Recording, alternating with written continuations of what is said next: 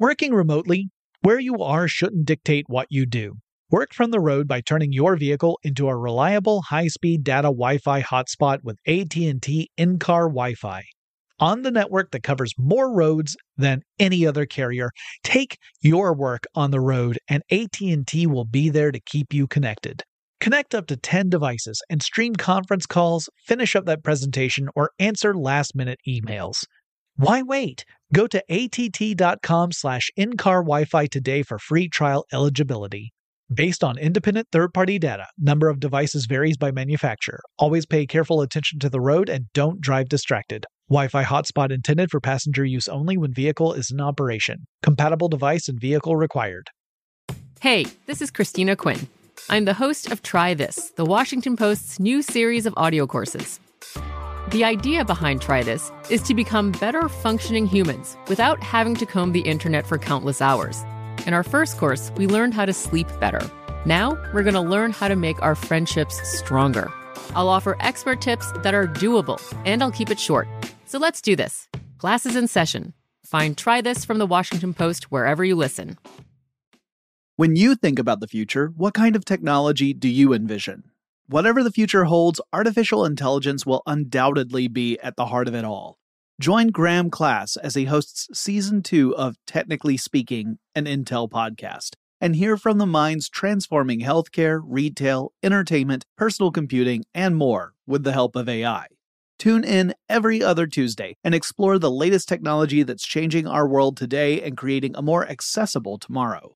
Listen to Technically Speaking, an Intel podcast on the iHeartRadio app, Apple Podcasts, or wherever you get your podcasts.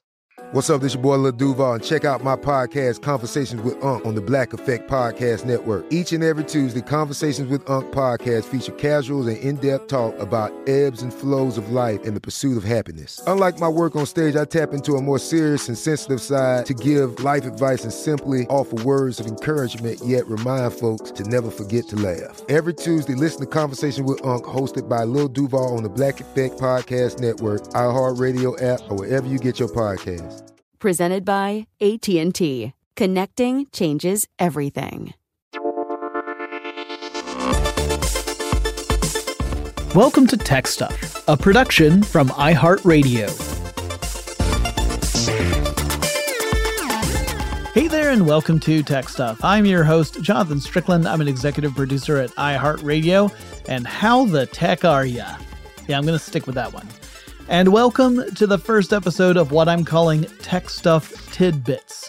Uh, these will be shorter episodes in which I tackle a particular topic in tech and explain it as quickly as I can, which uh, actually is not fast at all because I'm from the southern region of the United States and we have a predisposition of turning a two minute story into a 40 minute yarn. So, you know, sit back. But I plan on bringing these sorts of episodes in on Wednesdays when I'm not doing like a multi part episode where I'm covering a really big part in tech. So here we go. And the topic I want to talk about today is the various voltage standards and electric plugs and outlets you find around the world. Uh, in fact, there are a lot of different ones all around the world used by various countries. Sometimes you find different ones within a single country, and that applies both to voltages and to outlets. And anyone who has traveled internationally knows that this is a thing. And it can become a real hassle when you're trying to you know manage travel because of the different outlets and voltages so if you bring along something like i don't know your favorite hair dryer or a computer or you know a charging cable for your phone you might find that you can't plug it into anything because the outlets are different and you probably wouldn't want to plug it in if you could because the voltage might be different you can even destroy electronics if you plug them into an adapter that fits the outlet, but the voltage is drastically different from your home country. And I thought it might be interesting to talk about those different standards and why they exist. Okay, but let's start with a quick refresher on electricity. So, when we talk about electricity, we often refer to stuff like voltage and current, and I don't know about you, but for me, it can get pretty confusing. I always like to do a refresher on these things. So, the analogy folks tend to like to use is you think of it like a water system. So, imagine you've got a big old tank of water with a, a faucet, like a port at the base of the tank. So, if you open that up, it allows water to flow from the tank out. and maybe you've got a, a pipe attached to the tank. This is your classic gravity system that are used by water tanks all over the world. All right, so the amount of water that is flowing through the pipe when you open up the faucet, that's like electric current. The water pressure is like voltage. So as the water level of the tank goes down, the water pressure decreases because there's not as much weight pressing down on the water that's escaping through the pipe. That seems pretty intuitive, right? The water pressure goes down. So you're still having the same amount of water coming through, it's just not being pushed as hard. Now, in electricity, voltage really describes the potential difference in two points of an electrical system or field. And the greater the difference, the greater the voltage. And if the potential difference is small, the voltage is small. It's kind of like that water tank analogy when the water level gets really low. Now, when you want to transmit electricity over long distances, you need a good amount of voltage. You need a good amount of pressure in order to do that. Now, part of the reason for that, there are actually a lot of reasons. We're not going to go into all of them, but part of the reason is that the lines that you use to transmit electricity, you know, the cables, they are not perfect conductors. And if we go back to the water analogy, uh, imagine that the pipes have some like corrosion or maybe some leaks and stuff in them, and this resists the flow of water. Well, in electricity, we see that too. It's called electrical resistance when you're talking about an imperfect conductor. And conductors under normal conditions are all imperfect. Something else we need to talk about is direct current versus alternating current. And again, we're going to just do really surface level stuff here. So, direct current is what you get when you hook a battery up to a simple circuit. Uh, electricity just flows in one direction. Now, we can describe current as flowing from the positive terminal to the negative terminal, even though the flow of electrons is in the opposite direction. It goes negative terminal to positive terminal. But that's something you're going to have to take up with Mr. Benjamin Franklin the next time you see him. The electricity always flows in one direction with direct current. It's like a one way street. It starts at one terminal, goes through the circuit, ends at the other terminal. That's it. With alternating current, the direction that electricity flows switches many times a second. It reverses. It goes, uh, starts at one terminal and goes to the other and then reverses that. That's going to be part of the discussion here, as in the good old US of A, where a lot of the early work in electricity was taking place. You had people like Nikola Tesla and George Westinghouse making decisions to settle on alternating current and at a frequency of 60 hertz. That is, changing the direction that the electricity is flowing in 60 times a second. They saw that as being best for transmission. Uh, moreover, Tesla and Westinghouse kind of wanted to transmit at a voltage of 240 volts because it was more efficient. If you were to try and transmit at lower voltages, you had some power loss, which means you weren't, you know, you weren't creating and transmitting electricity as efficiently as you could which means you were actually having to produce more than what you needed because you were losing stuff along the way. All right, let's get back to direct current. So, in the early days, Thomas Edison, who was Mr. Direct Current, and his 110 volt DC current, that was the only game in town for the most part in the early, early days of the electrification of the United States. And so everything in the ecosystem ran on DC power, including stuff like lamps, you know, the stuff that you would actually want to run on electricity. It was dependent upon DC. And DC is pretty simple from an engineering standpoint. Making devices that run natively on direct current is just easier to do than something that runs on alternating current. We technically, for most stuff that runs on AC, for a lot of stuff anyway, not most, a lot of stuff, we have to have a device to convert that from AC to DC before it then goes on to power whatever it is we're using. Edison viewed 110 volts as being a balance between safety and practicality. So he thought of 110 volts as being a low enough voltage that the average person wasn't likely to electrocute themselves while using electricity, and it would also be strong enough to push current out to a decent range. So he th- thought that the 240 volts that Westinghouse's AC system was proposing was being, you know, dangerous and that it was overkill. At least that's how he, he promoted it. Uh, it could very well be that he didn't think that and he was just promoting his own because that was what he had to offer. But at any rate, that was the messaging he gave out that 240 volts would be would kill you. By the way, we really got to worry about amps more than volts when you're talking about the deadly nature of electricity, but I've talked about in previous episodes. So, moving back. DC had one big disadvantage, which is that it is harder to transmit DC over large distances. At least it was back in the day. So, it would mean that you would have to build a lot more power plants and you have to locate them close to wherever you were going to be using that electricity, otherwise known as the load. So you would have to have power plants located near neighborhoods, because as you moved further away from the power generation facility, the voltage would drop off and you would kind of lose pressure, in other words, and the flow wouldn't be strong enough to power the stuff you were plugging in. But AC could take advantage of something that DC couldn't. It could take advantage of transformers. Now, these are simple electrical components that can boost or step up or decrease or step down voltage. It works on a simple electromagnetic principle that I'm not going to go into here because I have covered it dozens of times in past tech stuff episodes. Uh, but the important bit is that with transformers, you can generate electricity and you can send it out at one voltage. You can step that up you know, step up the voltage uh, hundreds of times if you needed to in order to transmit it across thousands of miles. And then once you start getting close to where the electricity is going to be used, you have other transformers that step down the voltage and send it on to, say, businesses and homes.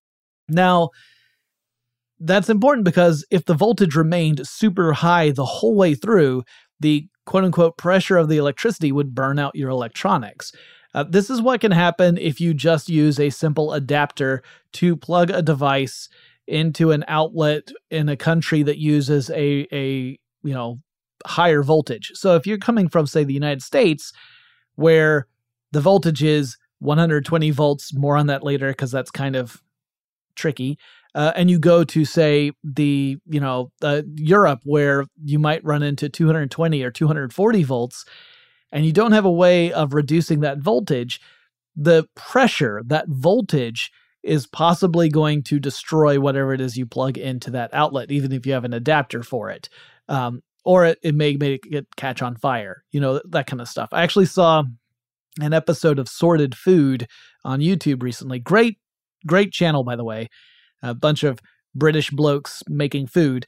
But I saw an episode on Sorted Food recently where they got a Japanese toaster and they tested it, it out on a, uh, a British outlet and it immediately burnt out the toaster because it was too much voltage. So, word to the wise. All right.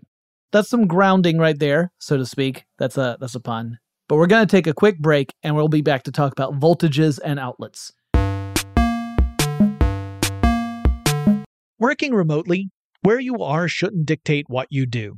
Work from the road by turning your vehicle into a reliable high-speed data Wi-Fi hotspot with AT&T in-car Wi-Fi.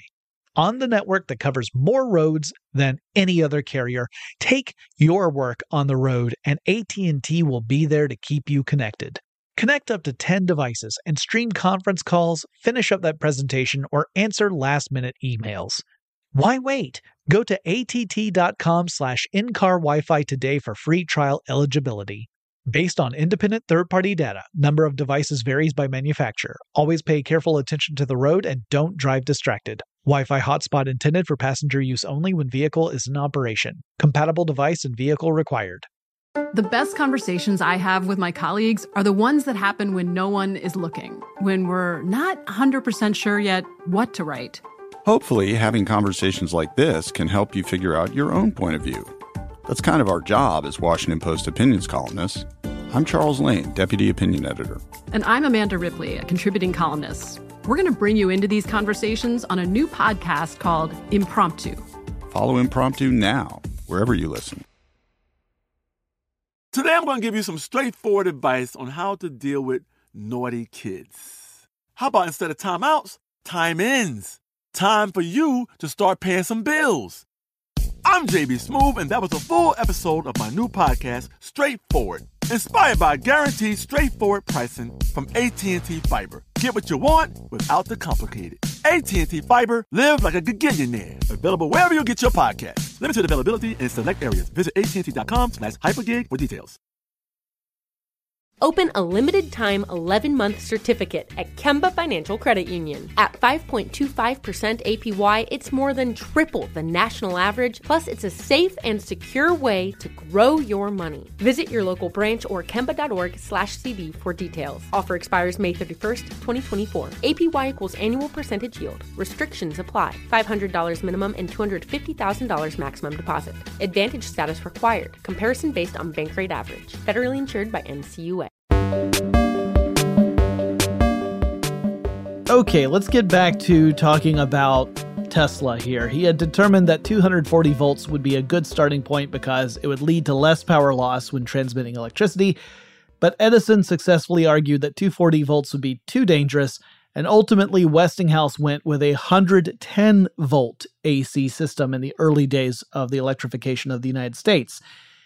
This would not be as efficient as a 240 volt system would be, but otherwise it worked just as I described. So the US moves forward using 110 volts.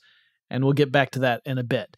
Meanwhile, over in Europe, the various countries were looking at building out their own electric grids. Uh, but they came to a similar conclusion to Tesla. Namely, countries discovered that it would be more efficient, and therefore more cheap to operate, if they pushed out electricity at a higher voltage in order to send it to customers. Sure, it might be more dangerous, but the savings were hard to deny. And so European countries largely settled on between 220 to 240 volts for AC transmission.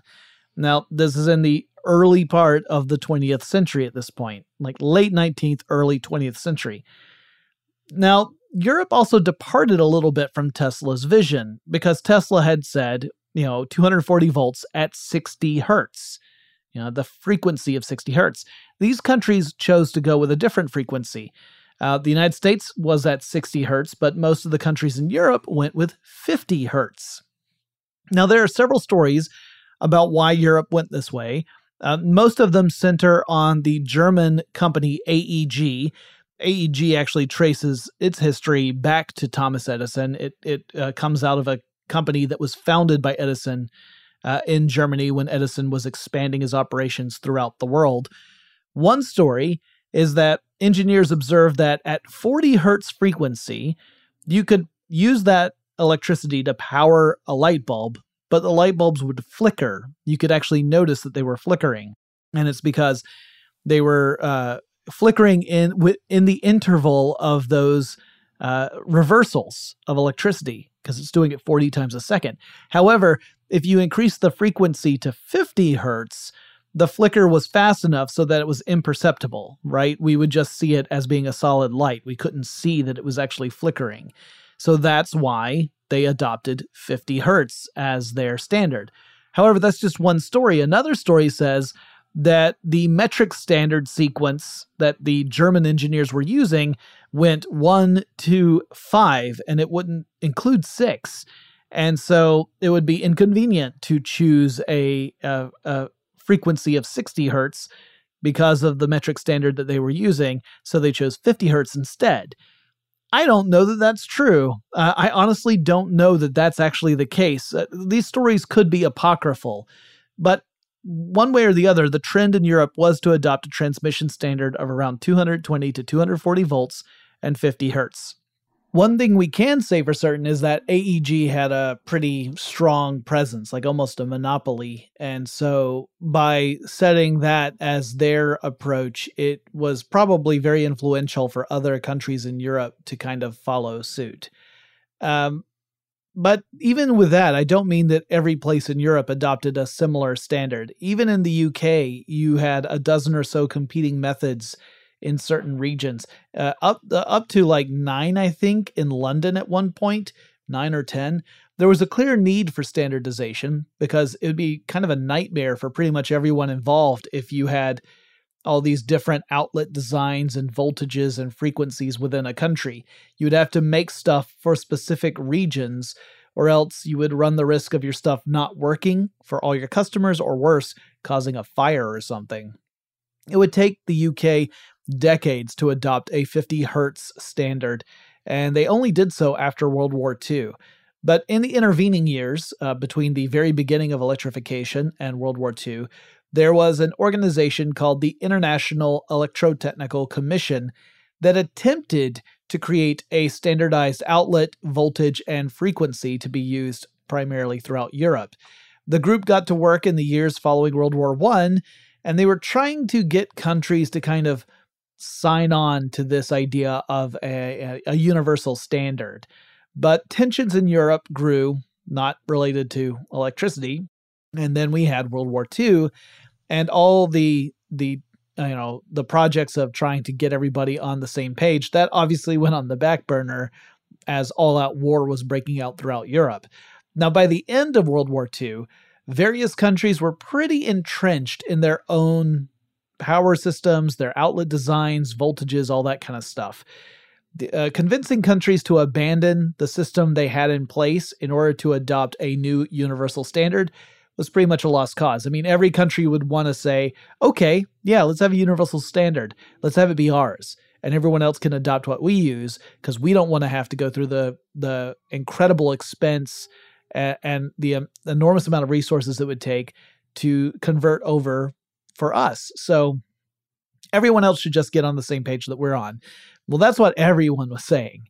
So you had these established ecosystems, it would be an enormous amount of money and resources in order to switch over to a new method. So nobody did. Uh, these countries also had various colonies and territories around the world. You know, this was still in the days of massive colonization. I mean, we're not out of that now, but it was really prevalent around this era of the 20th century. So the grid systems that were set up in places like Asia and Africa largely mirrored the versions that were present in the colonizers' home countries, thus proliferating those specific implementations around the world.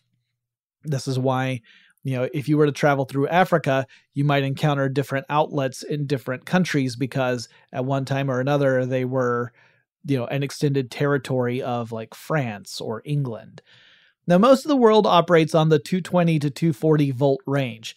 Uh, North America and the northeastern half of South America are mostly on the 100 to 127 volt range. And, you know, I said that US had switched to 110 volts. It uh, eventually moved to 120 volts, but ultimately, the United States chose the 240 volts for transmission at 60 hertz. But, and this is important, the US also split that 240 volts into two 120 volt circuits once the transmission lines arrive at a building or house. So we still say that the US operates on 120 volts, transmits at 240, but the outlets you see, those are 120 volt outlets. And that's because, again, the devices we were using would burn out or worse if we connected them to too high a voltage. But big appliances are a little bit different. You know, stuff like clothes dryers or electric ovens, which require a lot more power than your typical plug in appliance. These would use a special neutral wire that would allow the appliance to tap, in, tap into both of the 120 volt circuits at the same time. So these special plugs, and if you've ever had to plug in uh, you know, an oven or a or a dryer. You've seen these plugs that don't look like anything else in the United States. These plug into outlets that provide the full 240 volts of electricity uh, because it needs that level of quote unquote pressure to operate. So this is why you know you often have to buy a plug for some of these. They don't necessarily come with them. I should also do an episode about how for the longest time uh, electronics in the UK didn't come with their own plugs. They came with a wire, a copper wire, and you had to wire up the plug yourself. But that's for a different episode. The US version of an outlet, by the way, is either the Type A or the Type B. Uh, type A is the kind that has just two slots in it. The Type B is the one that has two slots plus the uh, round ground wire approach. Uh, so when you go to different countries, you might need more than just an adapter to plug your electronics in. You might need a transformer so that you can change the voltage in an effort to, you know, not turn your toaster into a flamethrower or whatever. Or alternatively, make sure your toaster gets enough juice so that it can toast bread. And that is why that happened. Because everybody was building out their power grids around the same time and uh, they all kind of adopted their own internal standards, and it got to be a big old mess. Okay. That's the first of Tech Stuff Tidbits. We're going to do more of these in the future on Wednesdays. Hope you enjoyed it. If you have suggestions for topics, please reach out to me on Twitter. The handle is TechStuffHSW. And I'll talk to you again really soon.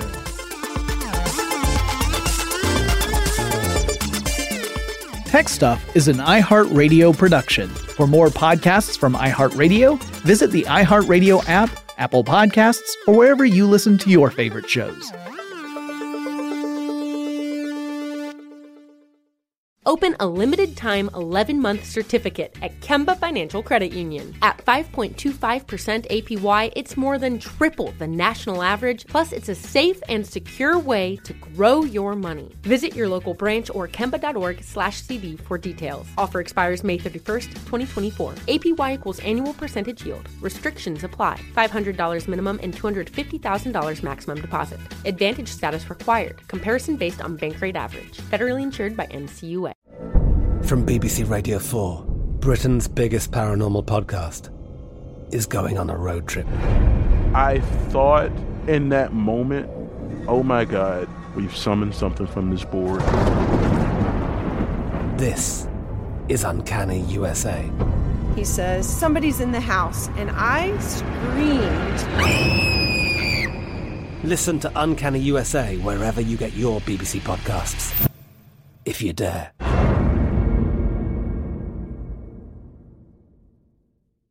Xumo Play is your destination for endless entertainment. With a diverse lineup of 350 plus live channels, movies, and full TV series, you'll easily find something to watch right away. And the best part? It's all free. Love music? Get lost in the 90s with iHeart 90s, dance away with hip hop beats, and more on the iHeartRadio music channels. No logins, no signups, no accounts, no hassle. So what are you waiting for? Start streaming at play.xumo.com or download from the app and Google Play stores today. All you can stream with Xumo Play.